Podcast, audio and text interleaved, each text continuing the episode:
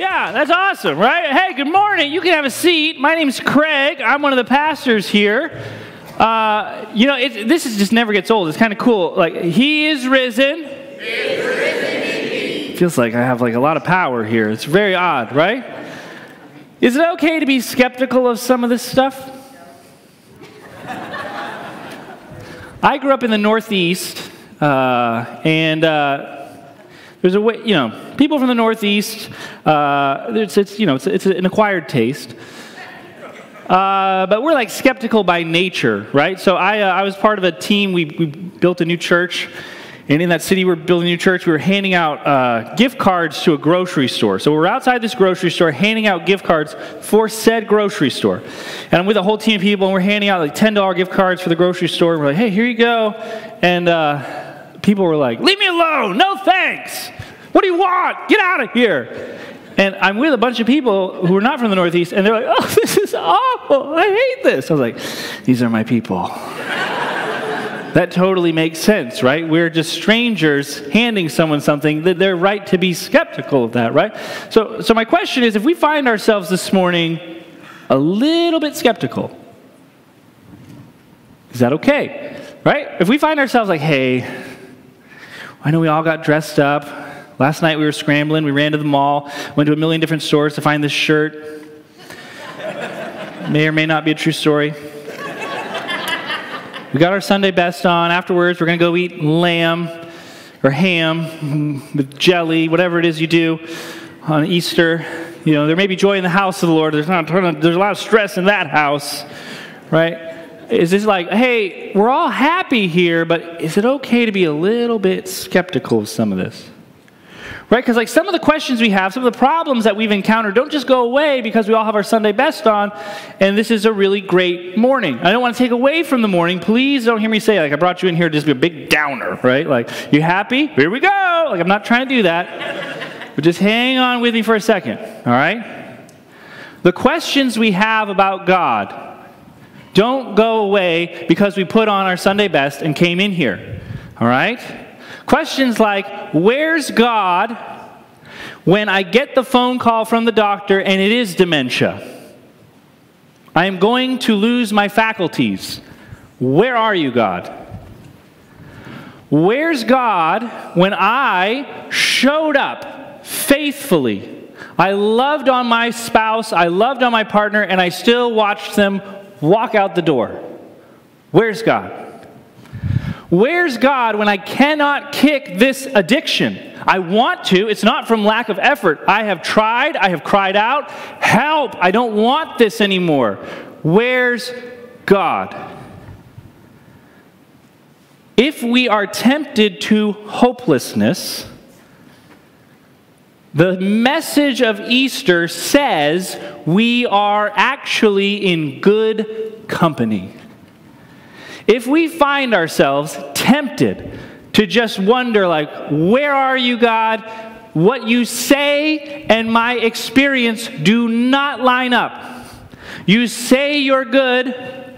I would really like to experience some of that goodness right now. All right? If that's us this morning, we are in good company. Easter is an invitation to not use God to hide from God. Easter is an invitation to let God meet you where you are. And the first step of that might just be to admit your hopelessness. This is hard. Or, as it, uh, there was a, a placard on one U.S. president's desk. It's very profound. I went to college and I understand this, all right? Hard things are hard. right? And to admit that, to admit that, instead of saying, no, no, no, God's good, God's good, hard things aren't hard, God's good to allow yourself to say, yeah, hard things are hard. I have questions. And on my best days, I'm a donkey on the edge, all right? It's a Shrek reference, right? Like, you know, don't mess with me. I'm a donkey on the edge, all right? Thank you. Again, went to college. If we let ourselves feel hopelessness, we find ourselves in really good company. In just a second, we're going to read from one of the earliest accounts of Jesus' resurrection. And I want you to pay attention to what you hear. All right? Here's a couple things you're not going to hear. We're going to read uh, a, a, guy, his name was Luke, and he went around and talked to eyewitnesses, and he compiled their stories together in what we call the Gospel of Luke. Here's what you're not going to hear about Jesus' resurrection story, okay? Everyone got their party favors out. They went to the tomb and they waited, and they're like, 10, 9, 8, 7. Hey, all right, we're ready.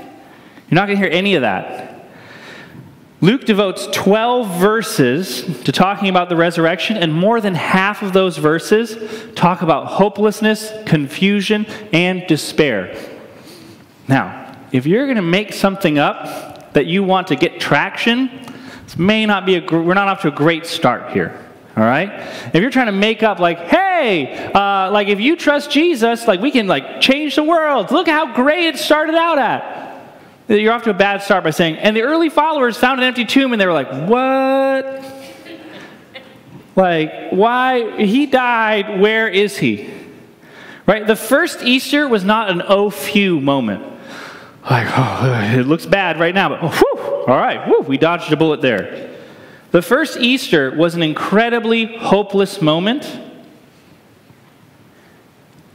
And then, so if you have a Bible, Turn with me to Luke chapter 24. If you don't have a Bible, there are these maroon Bibles under your seat. It's on page 1610. 1610. Double check that because I checked that early this morning. I'm confident though because I take vitamins, so I'm pretty sure it's 1610. But that's, that's maroon Bibles. If you don't have it, that's where we are, okay? And if you would, would you please stand with me as we read God's word? We're going to be in Luke 24 reading verses 1 to 12. Luke 24, verses 1 to 12. And we have a tradition around here. I just like the whole call and response. It's really cool when you're one person just this wave of sound comes at you. So you just got to forgive me for a second if you're like, I don't like doing this. But I'm going to read the passage, and then I'm going to say, This is the word of the Lord. And when I say that, if I remember, just you reply, Thanks be to God. And I like it. There we go. It's good practice. Thanks be to God. We got it. All right, here we go. This is Luke 24. On the first day of the week, very early in the morning, the women took the spices they had prepared and went to the tomb. They found the stone rolled away from the tomb. But when they entered, they did not find the body of the Lord Jesus. While they were wondering, while they were perplexed, while they were confused, while this was going on, suddenly two men in clothes that gleamed like lightning stood beside them. In their sheer terror, the women bowed down with their faces to the ground, but the men said to them, Why do you look for the living among the dead? He is not here, he's risen. Remember? Remember? Remember how he told you while he was still with you in Galilee? The Son of Man must be delivered over to the hands of sinners, be crucified, and on the third day be raised again. Then they remembered. This is amazing. Remember, if you're making this up, this might be a great detail to leave out. When they came back from the tomb, they told all these things to the eleven and to the others. It was Mary Magdalene, Joanna, Mary, the mother of James, and the others who told this to the apostles. Ready? Here we go. But they did not believe the women because their words seemed to them like nonsense. Peter, however, got up, ran to the tomb. Bending over, he saw the strips of linen lying by themselves. And he went away, wondering to himself what had happened. This is the word of the Lord. Let's just ask for his help. Jesus, Jesus, if we find ourselves wrestling with the temptation to be hopeless, help us to be honest with that. God, when we look around at our, our families, our friends, our work, and we just feel like, man, day in and day out, this feels like a rat race. Does this matter? God, help us to be honest about that. Because, God, I pray that you would meet us in our honesty, that you would do for us what we could never do for ourselves. In Jesus' powerful name, amen. You can have a seat. You can have a seat. What if it's okay to admit our hopelessness because that might be the first step? Now, we just read this gospel account, this eyewitness biography, someone who went around talking to people who were there and saw it. And we can say with a pretty high degree of certainty that this is not a great way to just make up a movement, okay? Like, look at the stuff that we read. First, right out of the bat, right out of the gate, uh, some of the details that Luke lets us know about in Luke chapter 24. He says, The first day of the week, very early in the morning, the women took the spices they had prepared and went to the tomb. Now, I don't make the rules, okay? Please, this, I'm not saying this is good by any stretch of the imagination. This is not good, okay? So I'm not like endorsing this at all. In this culture, the culture that uh, the New Testament was written, all right, 2,000 years ago, it's called the Greco-Roman world.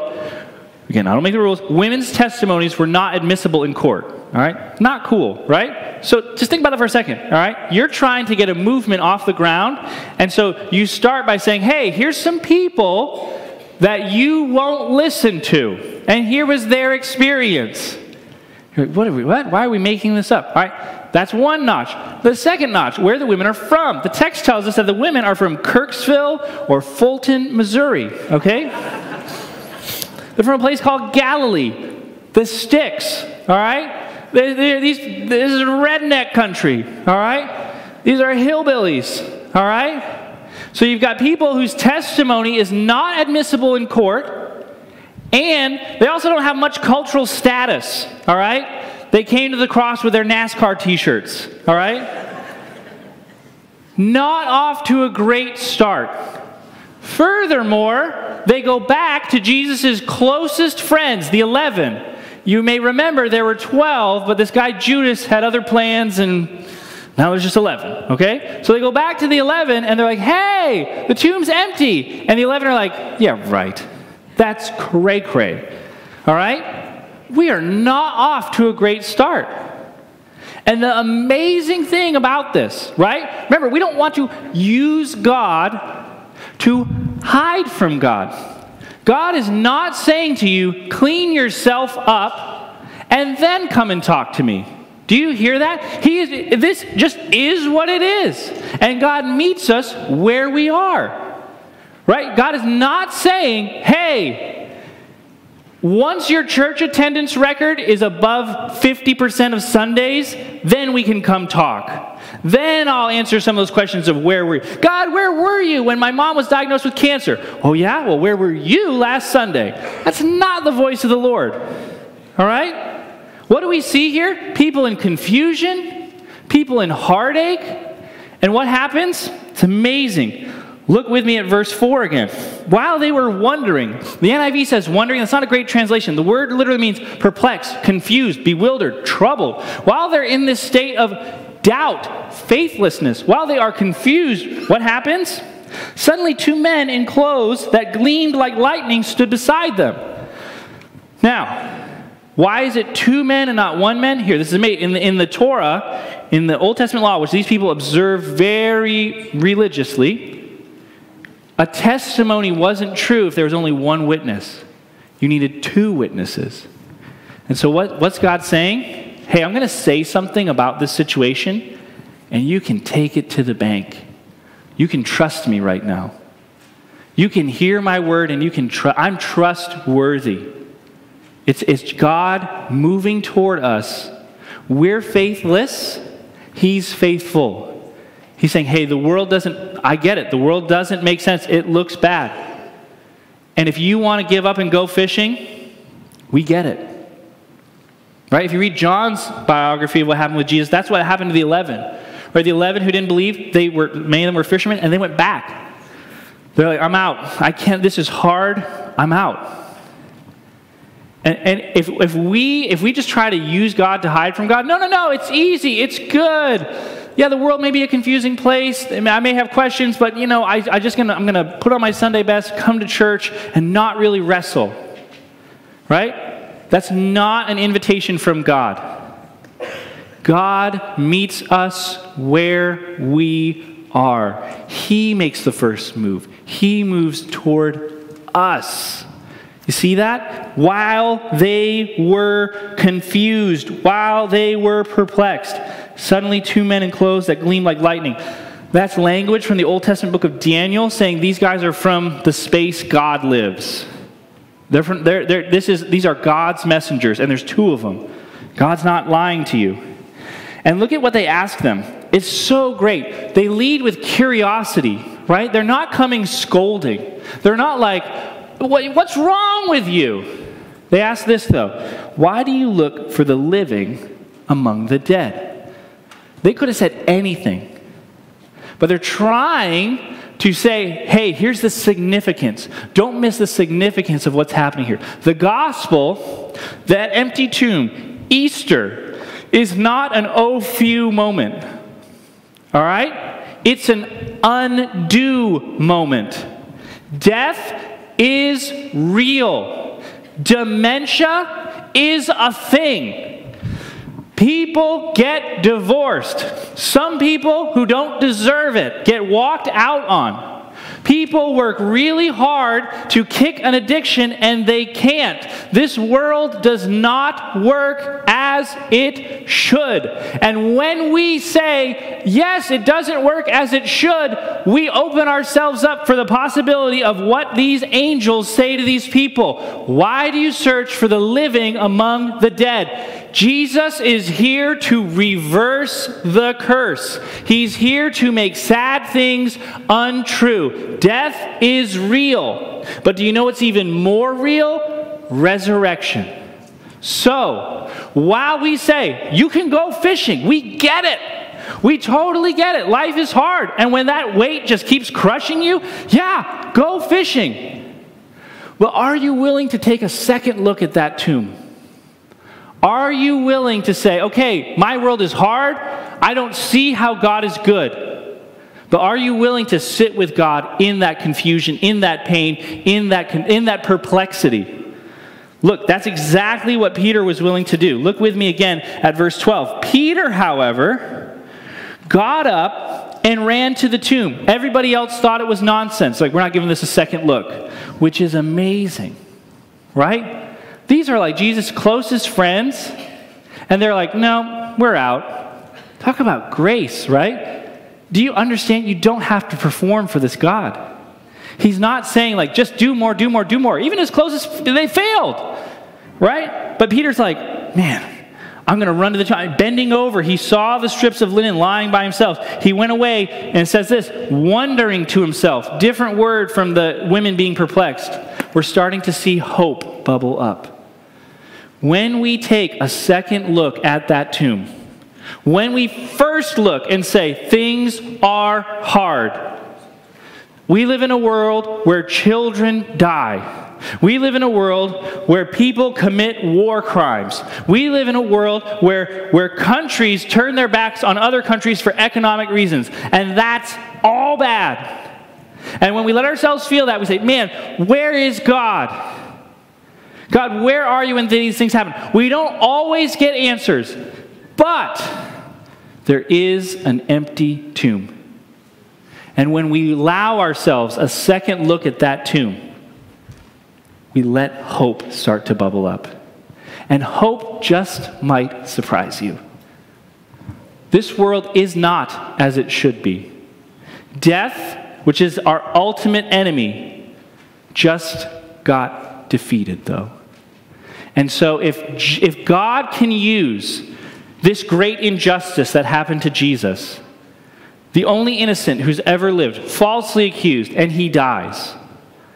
But if God can use that to bring about the death of death, right? Death has been undone. It's not about phew, like, whew, he was dead. Oh, that's scary. Oh, he's not, not, oh, he just got resuscitated. No, he was D E D dead. All right? And now he's undead. He is the living among the dead. He is alive. If God can undo death through this great injustice, maybe He can undo some of the terrible things that I've seen.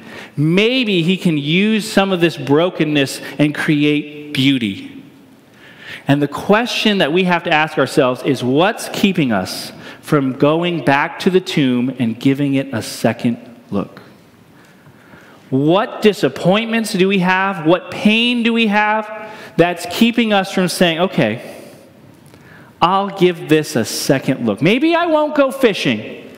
Maybe I will go to the tomb and say, okay, if you could take this injustice, the injustice of the cross, and create life out of that, if you could do that, maybe I can trust you. What's keeping you from asking that question? Some of us just like being stuck, right? We just like complaining, like, oh, things aren't as they should be. Okay, we admit that. That's why there's an empty tomb. He's saying, I'm going to reverse the wrong that's happened. And what's keeping you from giving that a second look? In just a minute, we're going to baptize some people. And the baptism, their baptism, is a result of them giving the tomb a second look. They're saying, yep, the world is not as it should be. And you know what? I contributed to some of that. Right? But the gospel message is that God has done for me what I could never do for myself. God met me in my hopelessness and He provided faith, He provided new life. And I, all I have to do is receive. I don't have to perform. I don't have to say, okay, I'm gonna get, I'm gonna get this all straightened out. I'll be like, I'll be like those eleven apostles who they were really faithful and did it right. And no, He meets us where we are. We're gonna hear from three people in just a moment who God met them where they are. They're gonna share their testimonies. And it, this, this has the potential to just create new energy and life for us because their testimonies say this God is not done working. If you are here this morning and you find yourself skeptical of joy, you are in great company, okay? And these baptisms we're about to see is a message, is a declaration. Jesus saying, I'm not done working. These people experienced rescue. What's keeping you from experiencing rescue? That's for me, that's for me why I'm skeptical of joy. I'm like, maybe everybody here gets something that I don't, right? And if that's you, you're going you're to watch people who are asking those same questions say, hey, I gave the empty tomb a second look. All right? And it's a celebration. And we're going to celebrate. All right? So the band's going to come back up and they're going to start playing. We're going to sing, we're going to celebrate, and we're going to introduce to you people who have given the empty tomb a second look. And the question we can ask ourselves is what's keeping me from doing the same thing? What's keeping me from looking at that empty tomb saying, okay, God, I'm sitting in my hopelessness and I'm going to obligate you to answer? I'm sitting here, now you show up. You know what? God loves answering prayers like that. I dare you to ask him that. You're going to start a wrestling match, but it's worth asking. All right? What's keeping you from giving the tomb a second look? Father in heaven, you are the one who does for us what we could never do for ourselves. You're the one who meets us where we are. You say to us that you are the, the living. That's how you identify yourself, God. You said to your disciples that you came that we may have life and that we may have it abundantly. God, I pray that those of us listening, we would just go where the life is, Lord. If the life is in just giving up and going fishing, great. But if there really is life in that empty tomb, if there really is life to be had in knowing you, in receiving this gift of grace from you, God, I pray nothing would keep us from that. God, I pray you'd remove the obstacles, bring to mind the barriers, the things that are keeping us from fully embracing. God, help us to receive this life by faith, faith you provide. In Jesus' name, amen. This podcast is part of the ministry of Compass Church in Columbia, Missouri. For more information, please check out compasscfc.com.